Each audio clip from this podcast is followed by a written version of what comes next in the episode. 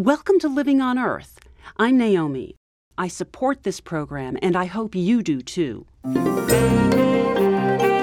Public Radio International, this is Living on Earth. I'm Steve Curwood. The White House moves to add climate to federal environmental impact statements, and investor watchdog groups warn that fossil fuel companies will lose big when the economy starts to price climate risk. We think within the next five to 10 years, we'll start to see major carbon regulation. And that means that these companies will be devalued significantly by a third, 40, 50, 60%, some reports have said. They want companies to disclose such risks to their shareholders.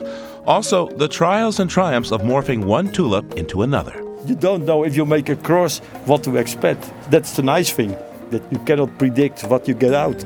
Each and every plant has a story. We'll have those plant stories, a whale of a tale, and more this week on Living on Earth. Stick around. Support for Living on Earth comes from Stonyfield Farm.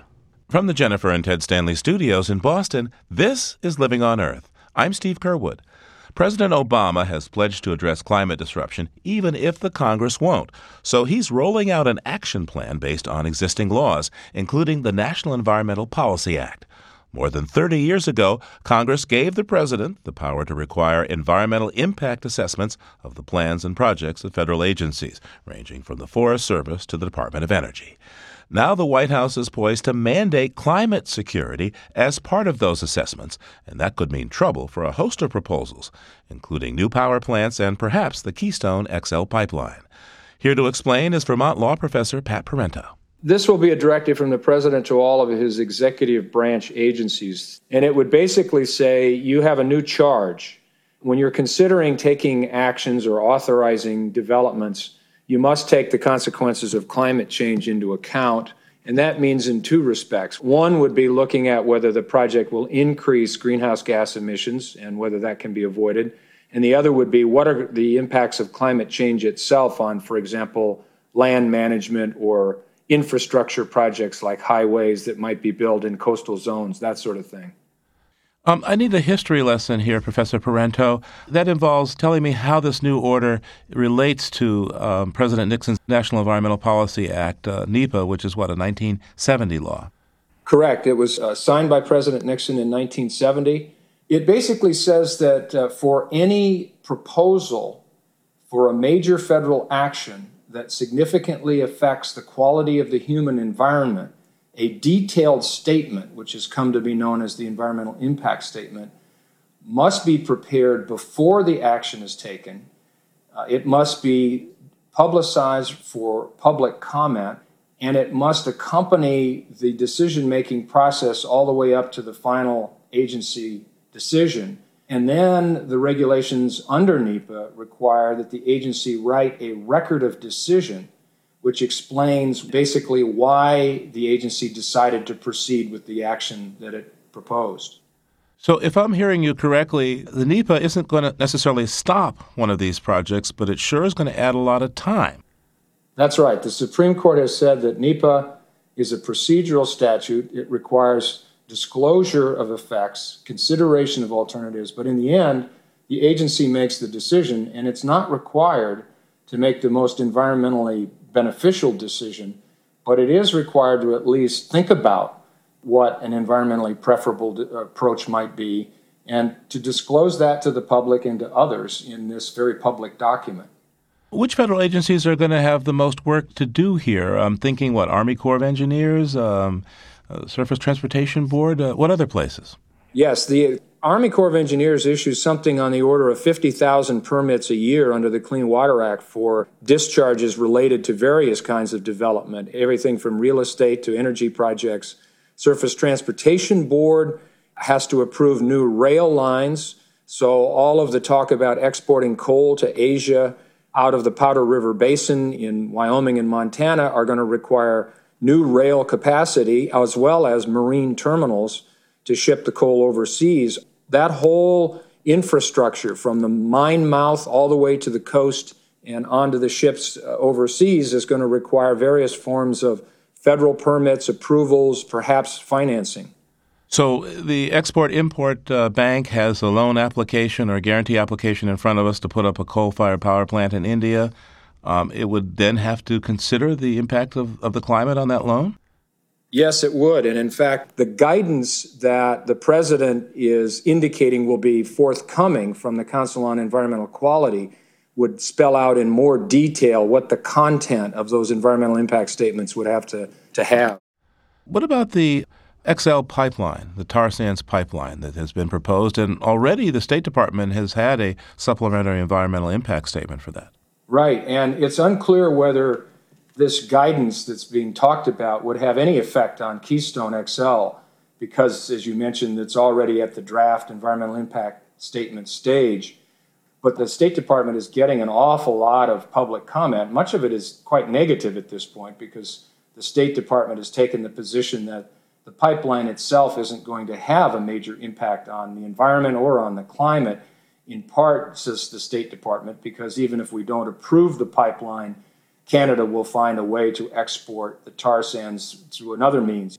Now, there's certain threats from climate change like rising seas. Uh, so, would this apply to, say, plans to put a building up, whether or not it might be overtaken by those seas? It would. Um, sea level rise is one of the most visible signs of climate change.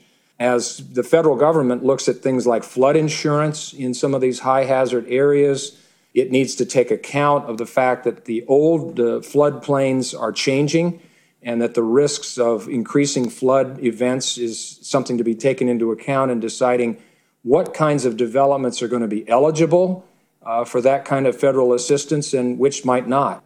What kind of reaction are you seeing to this uh, from industry groups? The reaction is to be expected. The industry groups are concerned about delays in getting approvals for some of these projects, particularly things like pipelines and energy projects. They're concerned that maybe the consideration of some of these effects might be speculative and uncertain.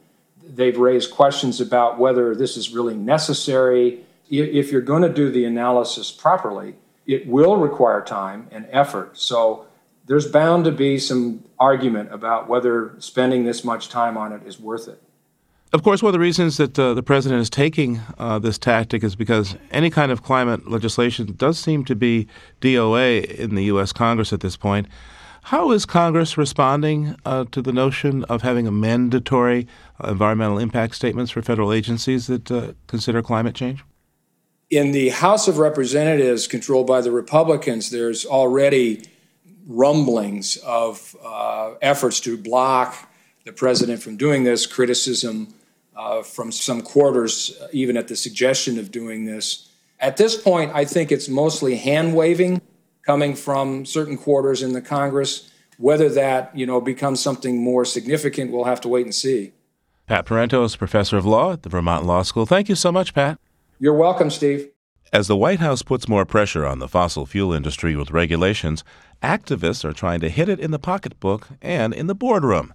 Students at some 200 colleges are demanding that their schools divest their holdings in fossil fuel companies, and some stockholders are now calling these companies to account. The Unitarian Universalist Association and the corporate accountability organization As You Sow have sponsored shareholder resolutions that ask energy companies to disclose their risk under stronger carbon regulation. Danielle Fougere, president of As You Sow, explains why shareholders need to know about what's called the carbon bubble. Recent reports say that we can only burn about a third of the current world fossil fuel reserves without moving into the arena of climate catastrophe companies are valued on how much fossil fuels they have in the ground. Essentially, if you regulate fossil fuels, you will not be able to burn all of those reserves. That means these companies are overvalued. There's a bubble, much like the housing bubble. And when you say bubble, it sounds like you think this will pop all at once. Yes, I think it will pop. It may not be all at once, but it will happen very quickly. And we think within the next five to 10 years, we'll start to see major carbon regulation. And that means that these companies will be devalued significantly by a third, 40, 50, 60%, some reports have said. If they can't sell their oil or sell their carbon, they can't use all of the infrastructure that they've put money into. What happens to all of the people who have invested in those fossil fuel companies? Essentially, it's a house of cards that comes tumbling down. So, what's the thinking behind the carbon bubble shareholder resolutions? It simply asks that these companies do a report and look at what would be the impact of carbon regulation, look at their long term and short term financial and operational risks, and describe a range of scenarios in which some of their reserves are at risk of becoming stranded and what they plan to do about it. Are they diversifying? Or are they continuing to invest more and more money and capital in these fossil fuel reserves? And you filed this resolution uh, involving a company called Consol. What is Consol? Consol Energy is primarily a coal company, but it's a company that has also recently begun investing in natural gas. How big is it? It provides right now about 6% of U.S. coal reserves. It's got about 4.5 billion tons of proven coal reserves underground currently. In other words, if say if coal is going for $100 a ton, that's like almost a half a trillion dollars worth of coal. That's right. We're talking some very very large numbers, and this is just one coal company, and this isn't even the largest by any means in terms of fossil fuel companies or even coal companies. How is the dialogue with Consol going? Well, Consol is a company that is fairly forward thinking. They have talked with us about how they are diversifying the company, how they're actively trying to address some of these issues. They have not yet agreed to actually do the reporting that we've asked for. So they haven't done the analysis of their long and short term financial risks and whether the company is in continuing to invest in new coal resources or investing in other arenas that would be more profitable given a carbon constrained world. Those are issues we're still talking about. But why is the company, in your view, not giving you this information? Why do you have to go the shareholder resolution route? We don't know that for sure. The company hasn't said, but I can imagine that actually facing these issues is very difficult for a fossil fuel company because it's really questioning the existence of these companies. Are these companies going to be in existence in 10 years, 20 years, 30 years? Will they be able to sell fossil fuels? And if they can't, what are they going to do about it? So these are big questions. These are important questions. And frankly, I don't think any of these companies want to address these risk scenarios and put them on paper. So, what role do you think that shareholders have in the fight to slow climate disruption? Well, how we invest our money is absolutely critical. Are we investing in the future or are we investing in the past? Are we investing in companies that are moving on to deal with a climate constrained world or are we investing in companies that are using fossil fuels? They're fossils. So we are moving into a new world. We have to move into cleaner energy resources. That has to start happening now. Danielle Fougere is president of As You Sow. Thank you so much for taking this time. Thank you. It's been a pleasure. We contacted Consol Energy for comment, but we've received no response to numerous phone calls and emails.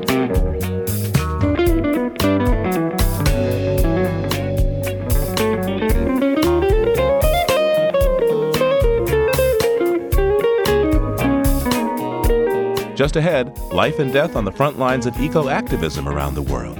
Stay tuned to Living on Earth. It's Living on Earth. I'm Steve Curwood. On February 17th, upwards of 50,000 people marched on the White House to protest the Keystone XL pipeline.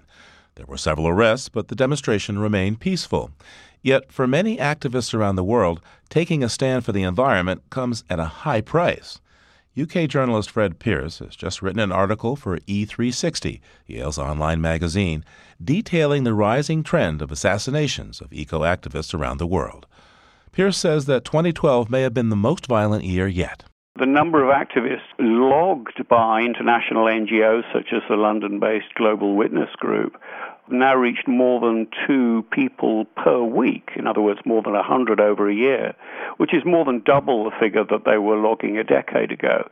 So, you know, it really doesn't look good. Most environmental activists don't go into this business in order to become martyrs, still less to become dead. But, you know, for significant numbers, that's happening. Overall, where are the most dangerous places? Brazil has been dangerous for a long time. Cambodia has become more dangerous. The Philippines is extremely dangerous and has been for some time. Describe the situation in Brazil for us.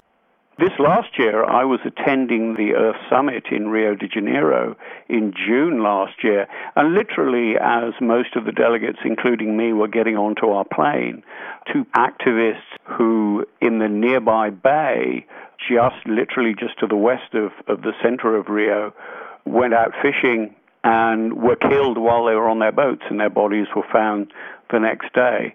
And those two people were activists in a group trying to prevent the laying of a new pipeline for uh, natural gas and a new refinery that they believed would disrupt fishing. They were part of a, a group representing local fishing communities trying to prevent these industrial developments.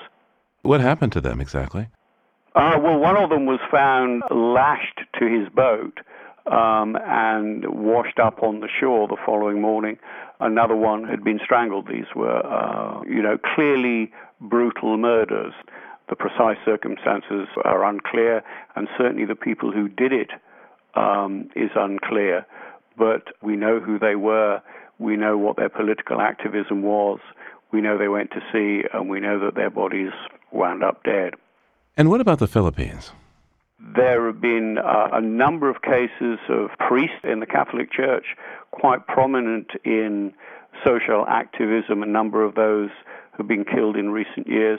Most recently, a civil servant who was active against a hydroelectric dam project in the uh, southern island of Mindanao in the Philippines, who was simply gunned down by somebody on a motorbike after he'd just come back from a village that was engaged in the protests against the dam. Again, one, one doesn't know who, who did it, and there's no sign of the police finding a culprit. But it was an area where there had been quite a lot of local tension and where a local military brigade had been active in the area and interviewing um, and arresting people who they regarded clearly as criminals, though the local activists in the area say they were simply engaged in opposing a controversial dam project which would have flooded their villages. What about Cambodia? There have been a number of cases in Cambodia, and activists say that there's been an upsurge of attacks of various sorts on environmental activists and one prominent death. The big issue there is illegal logging. There's a great deal of illegal logging going on in the surviving forests of Cambodia, and people are making a great deal of money out of it. Uh, one activist called Chut Wutty, who'd uh, worked for Global Witness and a number of other international NGOs, he was taking journalists from Cambodian capital Phnom Penh to look for illegal loggers, and they found some in the remote west of the country and those loggers appear to be being supported or, or defended, one doesn't quite know, by government soldiers or possibly security people. At any rate, they stumbled on this, these illegal, what appeared to be illegal loggers in the forest, and before they knew where they were, Wutty had been shot dead. The two journalists on the trip had run into the forest, fleeing for their lives, and it appears that somebody from the security services had shot dead the activists, and a forest ranger in turn shot dead the uh, security person. All that to some extent conjecture because no case has ever come to court. But the result, at any rate, is that the activist wound up dead. Um, that set a chill through much environmental and social activism in Cambodia because, you know, very clearly other people don't want to find themselves in that situation. Why do you think it's worse this year? There are local circumstances always, but I think at a global level, we're reaching a kind of new crunch about a range of resources. We hear quite a lot about land grabs, foreign corporations and others moving in to try to take over traditionally owned land, whether it's farmland or pasture land or very frequently forests. There are conflicts about water issues and people trying to build hydroelectric dams. There are conflicts about mining schemes. Prices for many minerals and metals have been high for the last few years. A lot of companies are trying to move in on these resources. So there is greater contesting of natural resources of one kind or another. There was a case in Mexico where an entire extended family, or almost an entire extended family of some 20 people, active against loggers and drug gangs in the in the mountains of western Mexico were gunned down by various different people over a period of three or four years for trying to protect their forest lands. So you get these very difficult circumstances where conflicts rapidly turn to violence. And while one would not say that the activists are never at fault in any regard, some of them probably do have dangerous political links. In the main, these are people who are peaceful, who are active in trying to help communities peacefully defend their resources and they're coming up against people who are really very far from peaceful. So, at the end of the day, what do you think can be done to better protect environmental activists around the world? I think we need to make a fuss when these things happen. The real danger is if people perpetrating these things, taking violent action against legitimate activist activity or just plain grassroots movements, if they think they can do this with impunity, they have to know that even if they're not brought to book. There will be international concern that NGOs in Washington and London and uh, you know Rio de Janeiro or wherever it is will make waves, will start asking questions. And if we as outsiders do that, it will certainly make it more difficult for the local authorities, governments, police forces to kind of walk away and pretend that nothing happened. If we shine the light of international publicity on these sometimes heinous crimes, then I think there is a prospect to make people who are thinking about doing these things much more uh, wary about the possible consequences. Fred Pearce is a freelance journalist based in London and an environmental consultant for the New Scientist. Thanks so much, Fred. Pleasure. Thanks to talk to you.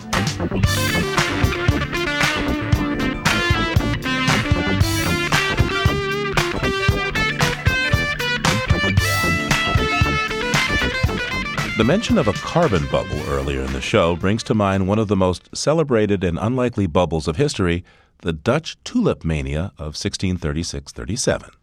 The flowers had become a wildly popular luxury and status symbol, and speculation in tulips ran the prices up so high that at one point it took the annual income of a wealthy merchant to buy a single prize bulb. And then the tulip bubble abruptly popped, leaving many in financial ruin. Holland is still famous for its spring flowers, and on March 21st, the Keukenhof, the largest flower garden in the world with 7 million bulbs, opened with a tulip festival. As Ari Daniel Shapiro reports, some of the Dutch still can't get enough of tulips. Ben Zonneveld hauls out a pail of used razor blades, 40 pounds worth, and gives it a shake. Oh my gosh, look at all those blades. Zonneveld holds onto this bucket of blades as physical evidence of the progress he's made. Progress, that is, on telling tulips apart, both wild and cultivated. He's based at the herbarium at Leiden University in the Netherlands, probably the country best known for tulips. In the springtime, bright stripes of color streak the Dutch landscape as tulips bloom before they're cut and sold.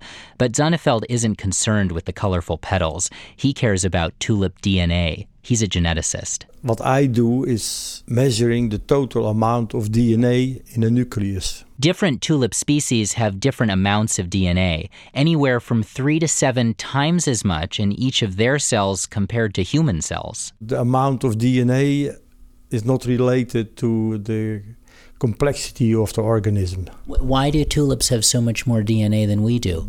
I don't know. Nobody knows. Regardless, Zonneveld can use all that DNA inside the cell nucleus to distinguish one type of tulip from another, and that's where all those razor blades come in. Zonneveld places a leaf in a petri dish and starts slicing it up. All organisms are built from cells, plants and animals.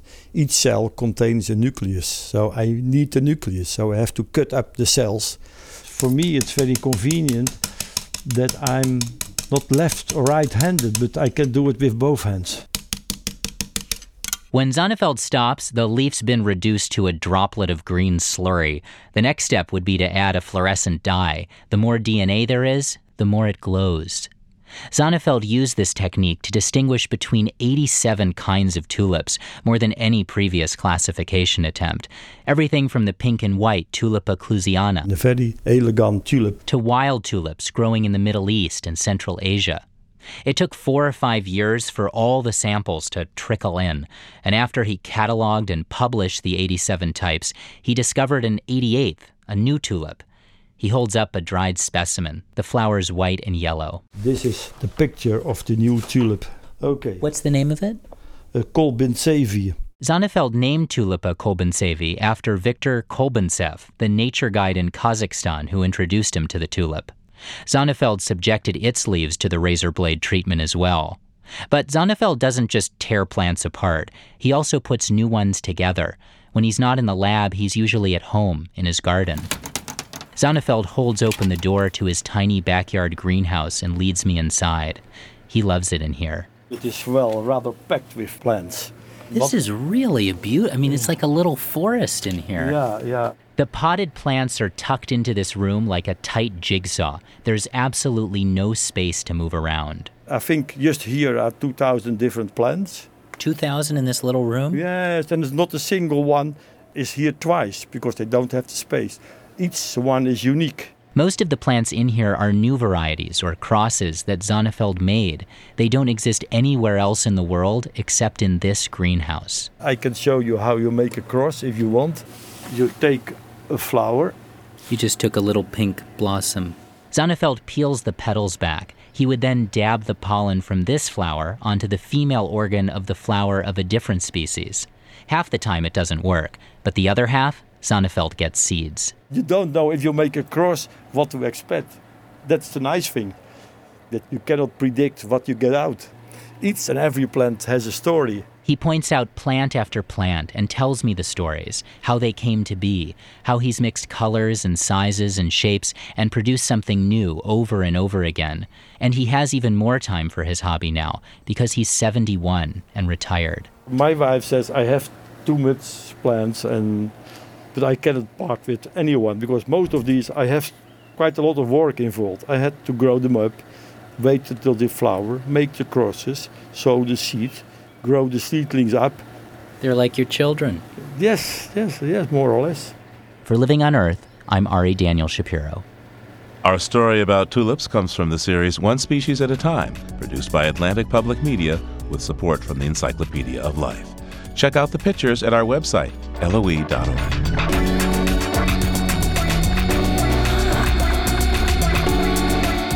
The American bald eagle prefers to eat fresh caught fish. And in winter, when the upper reaches of the Connecticut River freeze over, the eagles move south in search of open water. To get a good view of these iconic birds requires a good boat and a good captain, says writer Mark Seth Lender, who found both on the Connecticut River aboard the River Quest, and plenty of eagles as well. Under clouds like a lead yoke, sun rises over sea smoke, painting color on the sky. Up the river over ice floes, at the bloom of the dawn rose, bald eagles rub their eyes. In their cold perches on the dead branches of the riverside hemlocks, in the red raw hour as the day flowers, they are hardly alive. Not a talon reaches, not a wing stretches, not a sparrow flies. This was a rich place once. Connecticut River salmon and sturgeon, shad and menhaden racing against the tidal flow.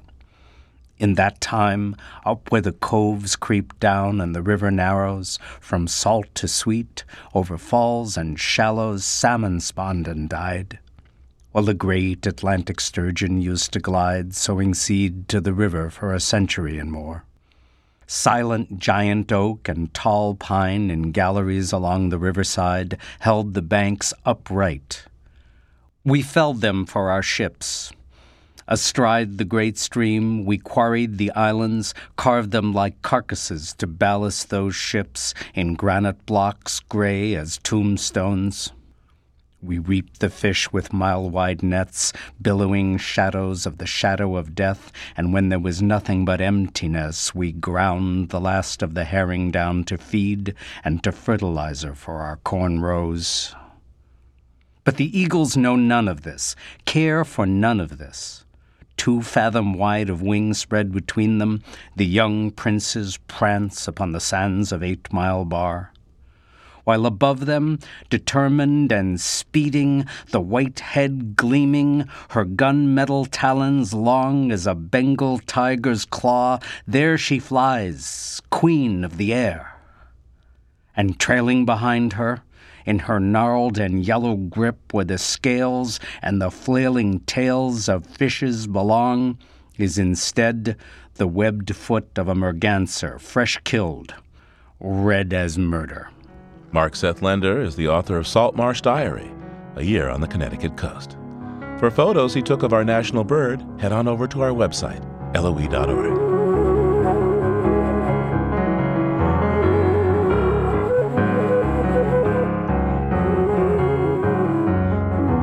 Coming up, catching up with humpback whales and their love nests in the Caribbean. That's just ahead here on Living on Earth. Funding for Living on Earth comes from the Grantham Foundation for the Protection of the Environment, supporting strategic communications and collaboration in solving the world's most pressing environmental problems.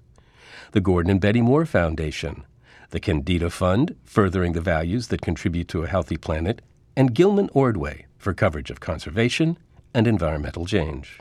This is PRI, Public Radio International. It's Living on Earth. I'm Steve Curwood. From The Wizard of Oz to Twister, tornadoes loom large in the American imagination and throughout our history. Lee Sandlin's new book, Storm Kings The Untold History of America's First Tornado Chasers, outlines the history of tornado science and describes some of the worst tornadoes in U.S. history. Lee Sandlin says his interest in deadly storms began as a child growing up in Tornado Alley. When you grow up in the Midwest, you're always aware of tornadoes in a way that people elsewhere in the country really aren't. You get tornado preparedness in schools. People tell you stories about tornadoes that they saw when they were children. It's this kind of ongoing fact of life. Tell me about the tornadoes you've witnessed yourself. I was in a small tornado when I was 17 years old. Uh, I was just at home. It was a summer day. It had been raining all day. And then suddenly it turned sunny and clear, and I thought I'd go out for a walk. And I was standing at the door of my house, literally about to step outside. And I was looking out through the screen door, and the street immediately got pitch black, and every single thing that wasn't nailed down was swept up straight into the air. Now, this was a weak tornado, but it was terrifying enough that, you know, it stuck with me. And the other lesson I took from it was that you can be in a tornado and not really realize what's happened because they move so quickly. And a lot of the stuff we think of as characteristic, like a funnel cloud, you often don't see it. I didn't see it. If I had known intellectually that it was a tornado, I would have had no idea what was happening. Now, one of the most interesting things that I took away from this book was the realization that, at least for uh, people who came from Europe and Africa, tornadoes were totally unfamiliar. Why are tornadoes Absolutely. such a uniquely American, North American phenomenon? It's a freak of geography, actually. What you need for tornado formation are two different kinds of air masses meeting. One, you need very cold, dry air, and for the other, you need very moist, humid air and hot air. And the American Midwest, where you have air coming down from Canada and air coming up from the, the Gulf of Mexico, are the perfect conditions for tornado formation. And the other factor, too, is there are no mountain ranges in the Midwest. There are no details of landscape and cross currents of air that will dilute the effect of these two air masses meeting.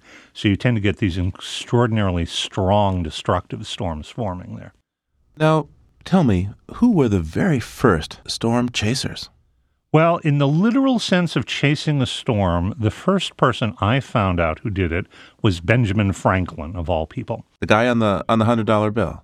You got it. He had a brief period where he was fascinated by tornadoes, and he just out of a fluke, he happened to see one forming. It was a very small tornado when he and a bunch of friends were out riding. Everyone else was frightened, but he went off riding on horseback, chasing this tornado through the forest. And so that's the literal beginning of tornado chasing as a hobby. Did he catch up with the storm? Yeah, He said, he claimed that he got so close to it that he was able to lash it with his riding crop. I don't know. He may have been exaggerating just a little bit there. He got pretty close to it, But it was a very weak tornado and it broke up fairly quickly. So nobody was hurt. He was fine. But, you know, he, he was exhilarated by it. And that fueled his fascination for quite a while. In your book, you describe the Great Storm War. And that was a debate between meteorologists uh, over the causes of tornadoes. Yeah, in the early 19th century, yeah. Describe that debate for us. Who was involved and, and what was the disagreement? Well, this is really kind of one of the peculiarities of the history of American science. There were two great experts on storms in the early 19th century. One was a man named James Espy, and the other was a man named William Redfield. Espy was, he considered himself America's first professional meteorologist. Redfield was a much more enthusiastic amateur. Espy was the person who realized the core mechanism of a tornado, which is a phenomenon called convection, a rising column of air in the atmosphere. And this was a major scientific breakthrough. He doesn't get as much credit for it now as he used to be, but he figured that out. And Redfield also made a dramatic, dramatic breakthrough. Is he was the first person to realize that storms like tornadoes and hurricanes are rotated, which is something that nobody had believed before. So you had these two guys, one of them thought tornadoes was a rising column of air, and the other thought a tornado was a rotation on the ground. And they detested each other and they disagreed with each other and they refused to believe that the other could be right. And so they spent two decades feuding in scientific periodicals over which one was right. And it couldn't be resolved because the truth is that they were both right. But neither was able to concede that the other might have a point. And this fight really paralyzed meteorology for uh, the first half of the 19th century. So, a little science lesson here. Uh, talk to me about convection and how it's related to tornadoes. Sure.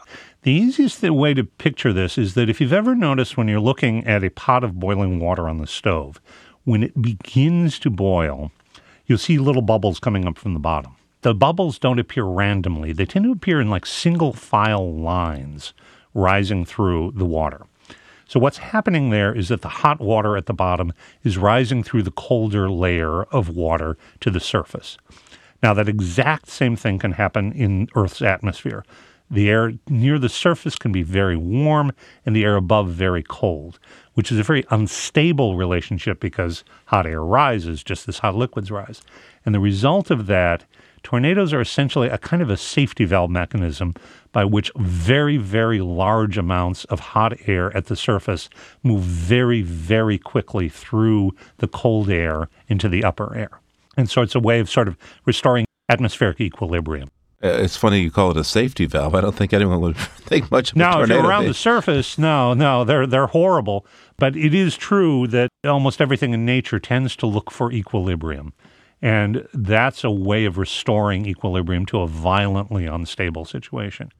Talk to me about James Espy. He comes across as a particularly interesting figure in your book. Yeah, he was the first celebrity meteorologist. You write that he actually thought he could control the weather. I mean, what was his idea? Well, he thought storms formed because hot air rose from the surface into cold air aloft, and that the moisture in the hot air would shed out and fall as rain. Now, that is in fact exactly correct. But he drew a strange consequence from that because he thought if that's true and you really wanted to get hot air rising into cold air, what would you do? You'd build a fire. And if you built a big enough fire, you could create storms over a very large amount of the country. He was convinced that if they built fires all through America, they could control the weather. And he was quite serious about this. He worked out maps as to where the fires should all be set, and they would be burning permanently. He said it would cure, it would permanently end droughts in America. It would let people control where the rain would fall and where it wouldn't. And he thought this would be, in one stroke, uh, we could remake the entire American landscape using this method. And the odd thing about this story is that everybody then just assumed he was nuts. No one took the idea seriously. But he wasn't technically wrong. Very large fires, this is, this is not really well known, but very, very large, intense fires do create thunderstorms. Uh, what he didn't realize is that even though you could create storms that way, they would be inherently unstable. And there was also just the basic problem that he refused to think through, which is that the worst thing you want to do in a drought area is build a really big fire. In your book, you write that fire can trigger a tornado, and you tell us the story of the Peshtigo fire tornado of 1871. Yes. The Peshtigo tornado, fire tornado, is one of the most catastrophic weather events on record. It was a storm that formed at the heart of a immense forest fire in northern Wisconsin. And at the heart of the fire, this column of air seems to have formed into a tornado. And the tornado was so intense that it started drawing the flames up of the fire into itself, and it moved through the forest as this titanic column of flame. Came over the town of Peshtigo and destroyed it almost instantly. It tore full steam engines, rail engines off the tracks and smashed them in midair. It blew up every house and every structure that it came across. They went instantly up in flames. 1,500 people died, and the survivors, the only survivors, had plunged themselves into the river and stayed submerged as the tornado passed directly overhead. It was an absolutely catastrophic event. Now, as the National Weather Service gets going, tornado prediction becomes extremely controversial. Why? Well, there were two reasons. One, I think, was a good reason, and one was not so good. The good reason was that tornado prediction was a very crude science then, and people believed that predicting tornadoes would cause panics that could be worse than the actual tornadoes. The other reason was that the Weather Service was being pressured by business interests and real estate people in the Midwest who did not want the idea spread that tornadoes were a real problem. So they were pressured to underreport tornadoes. In fact, for a long time, for several decades, the Weather Service banned its forecasters from mentioning the word tornado. We have tornado warnings today. What changed? Well, what's changed specifically is that after World War II, the Air Force came up with a method of predicting tornadoes that they were keeping to themselves. It really was very crude technology. All they actually had to work with were um, reports from weather spotters and from other weather stations and a radar which they had salvaged from a World War II vintage bomber. Uh, they tried to get the National Weather Service interested in it, but they wouldn't do it. And the news got out sort of through underground channels. What would happen is that when they had these tornado forecasts issued, people on Air Force bases would call their relatives who were civilians and tell them about the warnings. And gradually, through Oklahoma and Texas in, in the early 50s, the word spread that the Air Force had this secret tornado predicting facility. And there were congressional hearings about that. And that led to the National Weather Service lifting their tornado ban.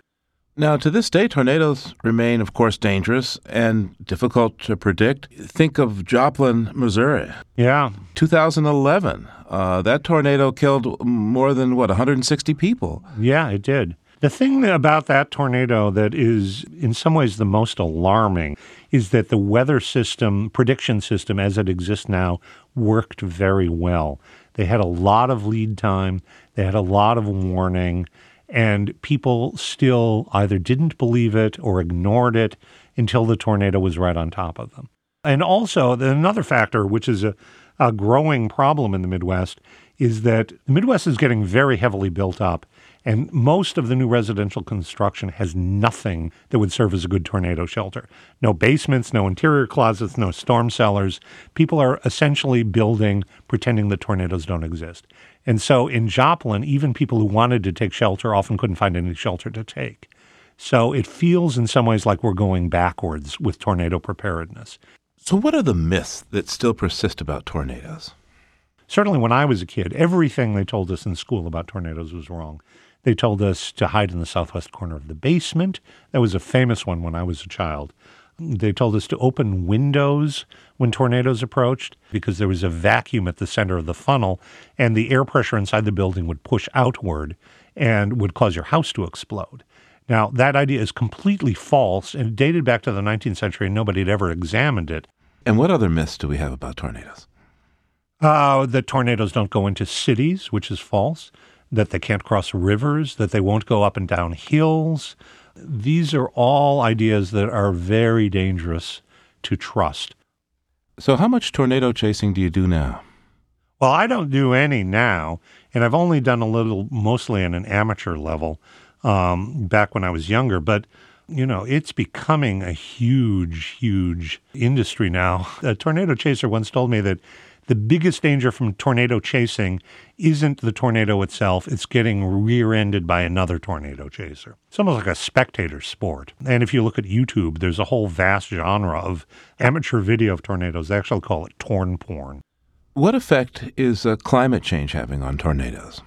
Ah, well, that is the big question. And I'm afraid the answer is nobody knows. Um, tornadoes don't appear to be growing more prevalent. It's just our detection systems are growing more prevalent. But, you know, climate change means the atmosphere is becoming more unstable. And since tornadoes are the product of instability, it's at least possible that what's going to happen is we're going to be seeing more tornado outbreaks. But no one knows that for sure yet. We're just going to have to wait and see. What lessons do you want people to take away from your book? I think that one of the things that I would think would be the best lesson is that we think we have a handle on the weather, and the weather still has a lot of surprises. Things like tornadoes may turn out to be inherently uncontrollable and unpredictable. We have a tendency to believe sooner or later we will get control of all of the phenomena of the earth.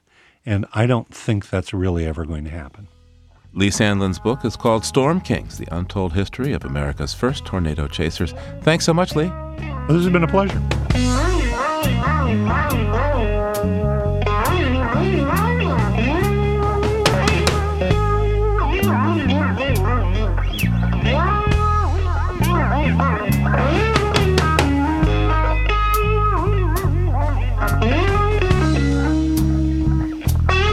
Each year, humpback whales migrate, some traveling as much as 16,000 miles round trip.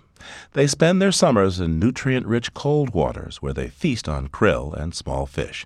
And then for the winter, the humpbacks head to warm tropical waters where they cozy up to mate and give birth. Living on Earth's Bobby Bascomb recently found the whales delighting tourists just offshore in the Dominican Republic. Some 50 visitors from around the world lean over the rail of the whale watching boat Porto Mia. They scan the clear blue waters of the Caribbean Sea, searching for humpback whales. Oh, there he is right there. Right there, he's up. You see the whale? Yeah. Maybe it's a she, actually. Oh, right there. Oh, beautiful. There are three separate populations of humpbacks worldwide. One group lives in the southern hemisphere, another in the Pacific Ocean, and a third in the Atlantic Ocean. And the three populations never meet. The North Atlantic group feeds in the Gulf of Maine or off the coast of Greenland and Norway, but almost all of them come here to the Dominican Republic to mate or give birth. It makes them Dominican citizens. They're born here, they hold Dominican passports, they go north to feed, they always come back to the country where they were born. Kim Beddall is a marine mammal specialist. She's been studying humpback whales for 30 years here in the Dominican Republic. They do not eat here for five to six months every year, so they're living on a stored layer of body fat that they've accumulated in their northern feeding grounds. Baby humpback whales are drinking 200 liters of milk every day and growing at 100 pounds daily. And a mother is producing all that milk and she's not feeding herself. So a female humpback whale will lose about 25% of her total body weight the winter she gives birth. No one knows for sure why the North Atlantic humpbacks choose the Dominican Republic for their nursery, but Beddall has a theory. This is probably the closest, most appropriate place where the entire population can mix. Uh, the mother might be a whale that feeds in the Gulf of Maine, and the father might be a whale that feeds in Norway, and that guarantees a genetic difference in order to uh, produce healthy offspring. A hydrophone the crew dropped into the water records the sounds of a lone male humpback trying to sweet talk a female.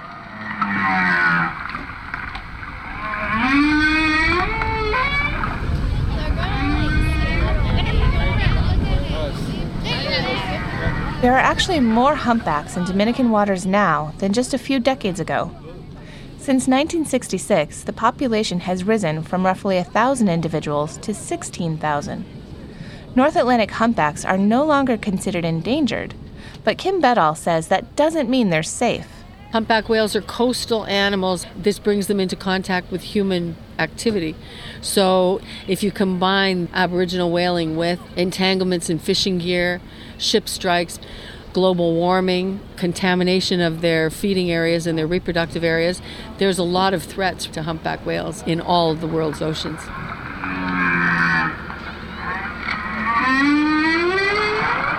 Of all the humpbacks in the world's oceans, the Dominican group is arguably the best protected. Our national marine mammal sanctuary here in the Dominican Republic is sister sanctuary to Stellwagen Bank National Marine Mammal Sanctuary off the coast of Boston. So we're protecting them here in their reproductive area and then off the coast of Boston in one of their feeding areas. And that's where all those whales are heading now to feast on krill in the cold, food rich waters of the North Atlantic. For Living on Earth, I'm Bobby Bascomb in Samana, Dominican Republic.